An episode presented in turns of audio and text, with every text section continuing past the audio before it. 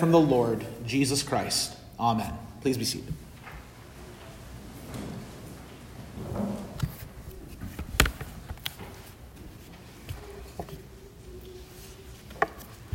The Word of God from today's epistle found in James chapter 5. Be patient, therefore, brothers, until the coming of the Lord. This is God's Word.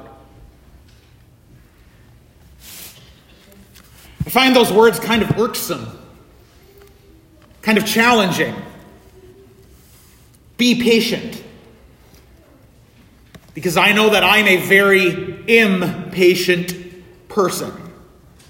And so, hearing those words, be patient, kind of ring to me like telling a tall person, be short, telling a person with not a lot of money, be rich, telling a person who's got brown hair and brown eyes to be blonde and blue eyed. Isn't being impatient just what some of us are? Isn't patience sort of like a character trait that you've either got it or you don't? Clearly not, according to James. Be patient until the coming of the Lord. That is certainly not a virtue here in the 21st century where we are surrounded by a 24 hour news cycle that lets us know what's going on around the world in a moment's notice. Our phones and our computers make it easier and quicker to communicate with people in an instant. We complain over things like how long it takes to have our order taken at a restaurant, how long it takes for online deliveries to get shipped to us how long a, a flight takes, or if we have to wait in an airport, heaven forbid, that's just the worst thing in the world. It's hard to be patient in a world where meeting demands quickly is one of the great American virtues.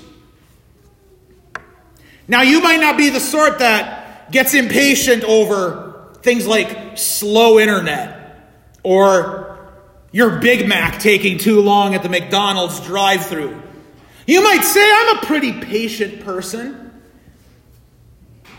When you get down to the core of it, every one of us is impatient, especially as it concerns the things of God.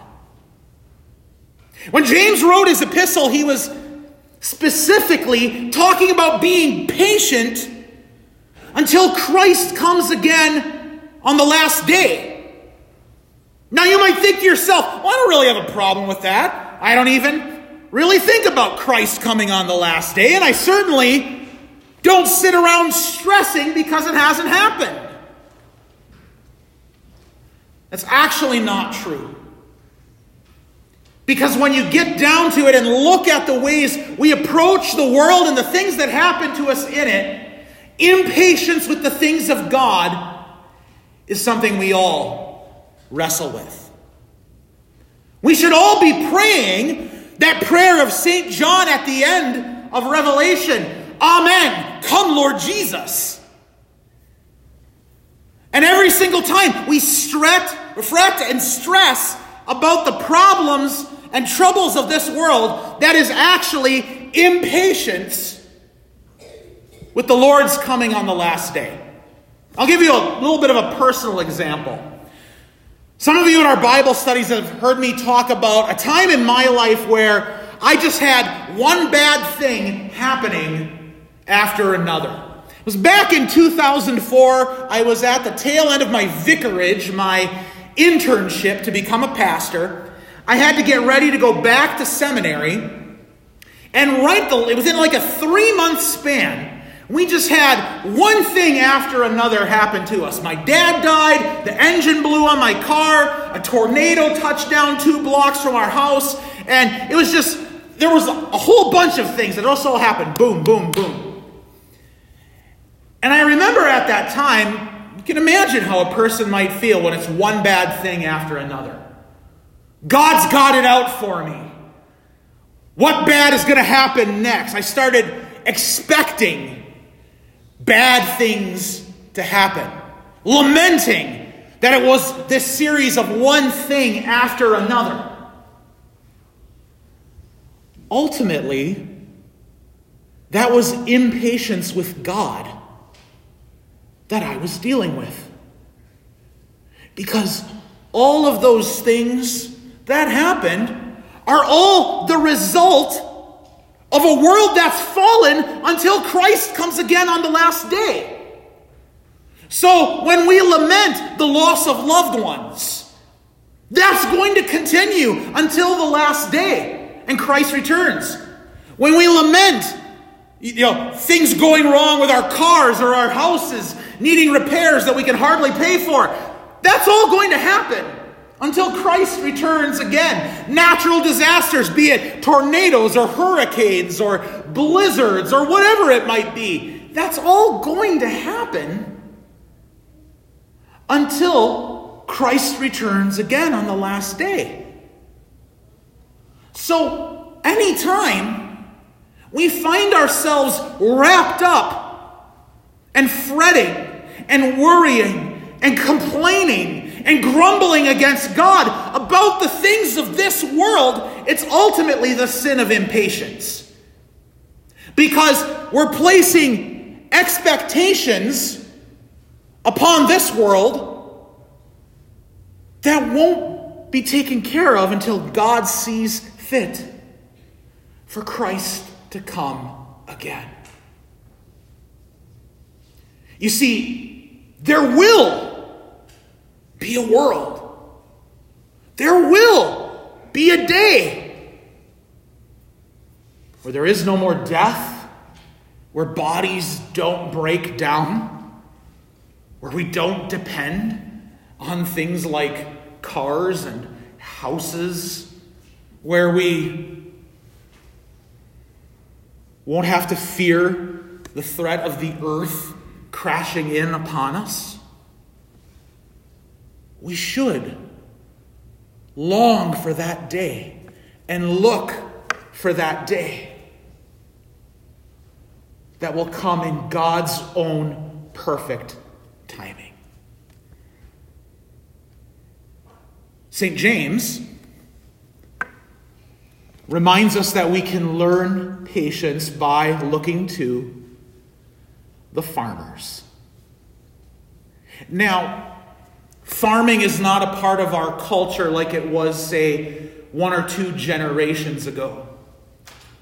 I've served in farming communities before in ministry. And there is indeed a lot we can learn from those farmers. James says in our text today, Be patient, therefore, brothers, until the coming of the Lord. See how the farmer waits for the precious fruit of the earth, being patient about it until, he rece- until it receives the early and the late rains. Those who farm understand what it means to be patient. What is it that we learn from the farmers? We learn from them that everything operates on God's time, and there is nothing that you can do about it. A farmer has no choice but to be patient the snow will melt when God allows the snow to melt. The sun will shine when God sends the sun to shine. The crops will grow when God gives them growth. The rain will fall when God sends the rain to fall. And every farmer knows this. As much as he works and devotes himself to his task, everything will operate in God's timing and not his own. I'm amazed at the faithfulness of the farmer to get up before dawn, work the land, sweat, toil, beat his own body ragged, and yet he does it all knowing the results are completely in God's hands and not his own. He does all that work not knowing or knowing the Lord alone will give growth. He will give a harvest. He will give forth the precious fruits of the earth. You and I are those placed into this world, into the fields of God's kingdom. We are like farmers called to work, and all of the results will be in God's hands. All of it will be accomplished in His timing. All of it will be done according to His good and gracious will. Advent is our season for reflecting on God's timing. The Gospel from Matthew 11 tells of the disciples of John the Baptist coming to Jesus to ask, Are you the one who is to come? Or shall we look for another? Now, we don't know why these disciples came to ask Jesus this question. Some wonder if even John the Baptist himself, who had been sent to prison, was questioning whether Jesus was really the Messiah. Jesus tells them, Go and tell John what you hear and see. The blind receive their sight, and the lame walk. Lepers are cleansed, and the deaf hear and the dead are raised up, and the poor have good news preached to them. And blessed is the one who is not offended by me. Jesus told those disciples that God was working in his kingdom, God was accomplishing his purposes. Even if in the midst of that, it meant that John ended up in prison, God was still doing his work. God was still present in Christ. God was still accomplishing the salvation of the world when Jesus came following in John the Baptist's footsteps. John would die a martyr's death when he was beheaded at King Herod's command. Jesus would die a martyr's death when he was put upon a cross for doing the will of his Father. And all of it fulfilled God's promises in Christ apart from the expectations that others put on him. God fulfills his promises in Jesus for you, apart from your expectations. His kingdom, his harvest fields, produce the fruit that he wants in his time. Not on our time, in His time. Being patient means knowing and trusting that you and I have a Lord who is compassionate and merciful. He shows his compassion and mercy even if it comes in ways we don't expect, even if it doesn't come in the ways that we want. Today, he comes to you with compassion and mercy. Today, he forgives your sins. Today, he comes to you in bread and wine. Today, he gives his own very body and blood for you. Today, he forgives your impatience and mine.